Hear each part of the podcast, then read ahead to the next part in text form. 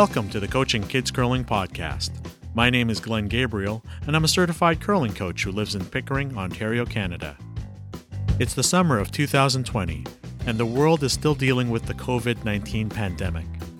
The start of a new curling season is approaching soon, but there's still a lot of uncertainty when it comes to whether we'll be able to return to curling clubs. And if we do return, what kind of changes will be in place when we start curling? In this episode, I'll talk about the return to play guidelines from Curling Canada and what that could mean for Little Rock's programs this fall.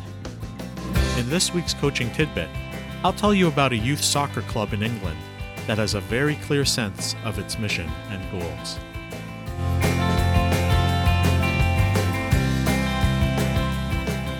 It all ended last March, the curling season. Since then, we've been living in a COVID world. By the time you're listening to this, it's late July. Now the big question is will curling return in the fall? And, if it does, what will it look like? I've been thinking about this question a lot lately. I've also been thinking about whether it will be worth it to run my Little Rocks program this coming season. Before I launch into my concerns, a disclaimer. The information I mention in this podcast is current up to July 26th of 2020. This is a fluid situation, and my concerns could be moot by the time you hear this. So I encourage you to seek out the latest updates from your local government and curling organizations. Okay, now back to your regularly scheduled podcast. In early July, Curling Canada released their Return to Play Guidelines document. There was only one section that mentioned youth curling. Quote, it may be a challenge for youth programs to be compliant with physical distancing guidelines, especially the Little Rock players. Consider postponing youth programming until guidelines are relaxed, unless you can ensure physical distancing is enforced. Perhaps a requirement for one parent or guardian per youth player? So let's start with physical distancing. If you look at the guidelines, almost all of the on ice discussion assumes regular gameplay with eight players per sheet. There is a lot of direction about where to stand, who is sweeping, and ways to avoid close contact during an eight person game. For example, no handshakes or coin flips. The standard for physical distancing is to keep two meters apart. In follow up discussion, there's even a suggestion that clubs explore alternative forms of gameplay, like triples or doubles play. So there's even more physical distancing. If our Little Rocks program behaved like an adult league, it's possible we could just copy those recommendations. However, the kids don't just come to the club to play a game. At one of our typical practices, we start with a group warm up, then we go on the ice for skill development, which is closely run by our coaches. Even during game time, coaches are close by teaching kids, whether it's showing someone how to skip, giving delivery advice in the hack, or even pointing out some brushing technique. If there is physical distancing, it would probably eliminate many of the traditional parts of our weekly practice the warm up, the cheer at the end of practice, snack in the upper lounge, just to name a few.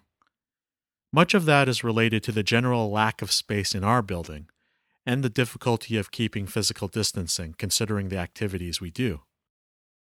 More importantly, how do we teach basic skills without some proximity to our students? Not only do coaches have to remain distant from our students, but the students themselves have to be distanced from one another. This isn't just a question for our youth programs, but theoretically, it's for any Learn to Curl age group, including adult rentals. Now let's move on to league numbers.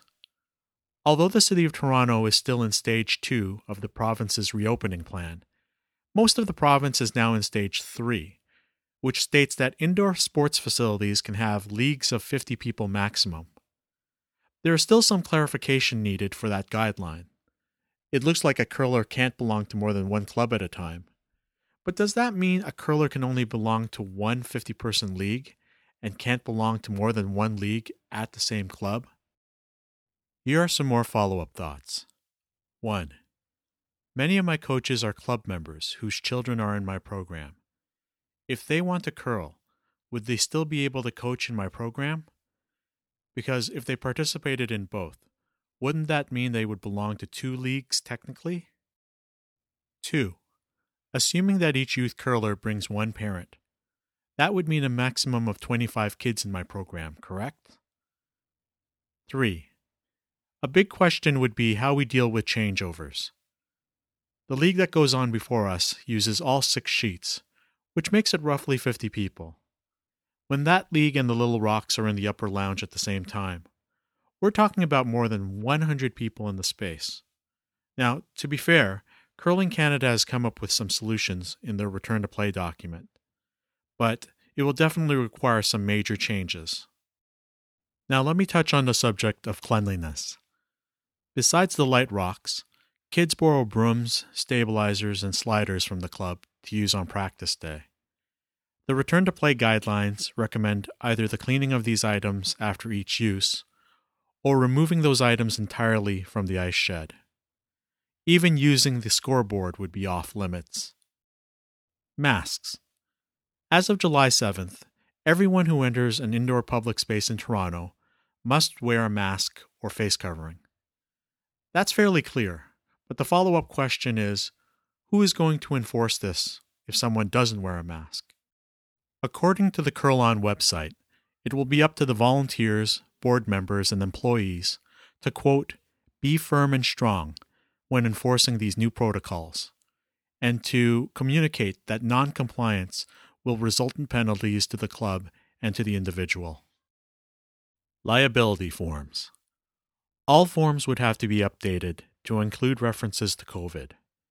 Parents would have to sign two forms First, a typical assumption of risk form for a minor, and then a declaration of compliance, which would state that a young curler was not exposed to COVID and took reasonable precautions to prevent their exposure.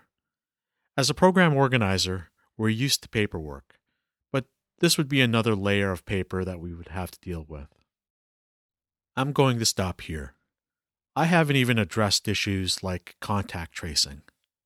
CurlON acknowledged that they're still working on other parts of the game, including youth curling and wheelchair and stick curling. Ultimately, it's going to be up to each individual club and their return to play committees to decide whether to open or not. And it'll also be up to them to decide how they're going to reopen, if they do. As someone pointed out to me, it'll be interesting to see what schools do with their sports activities if and when they reopen in September. Perhaps we can copy some of their best practices. I'd like to give a shout out to the Game of Stones podcast, who had an excellent discussion of COVID and return to play in two recent episodes, specifically when it comes to reopening clubs and competitive teams. At this point, I personally don't know if it's worth the trouble to reopen our Little Rocks program. While sports are important for the well being of young people, we also have to weigh what's in the best interests of kids and the volunteers. If you have questions about COVID and youth curling, please feel free to email me at coachingkidscurling at gmail.com, and I'll try to get answers for you. No matter what you choose to do, coaches, I wish you the best. This isn't going to be easy. Okay, now it's time for this week's Coaching, Coaching Tidbit. Tidbit. In this segment, I share a piece of coaching information that might help you in your coaching education. Salisbury Rovers FC is a youth football club in England that was founded in 2016. In a very short amount of time, the club has won the Wiltshire FA's Club of the Year award in 2018 and 2019. What sets it apart from other football clubs? Go to the front page of their website and start reading. Youth football is a kid's game. It belongs to kids, not to adults. Kids do not and should not play for adult entertainment. They should play for themselves. They should play because they love football. This love of the game drives development. You can see it every time a truly great player plays. Our job is to cherish that love of the game and use it to promote individual and football development. So let me ask you, coaches Does your youth curling program clearly state its values, mission, and goals? If not, shouldn't it? This has been the Coaching Kids Curling Podcast. To reach me, Coach Glenn, please email coachingkidscurling at gmail.com.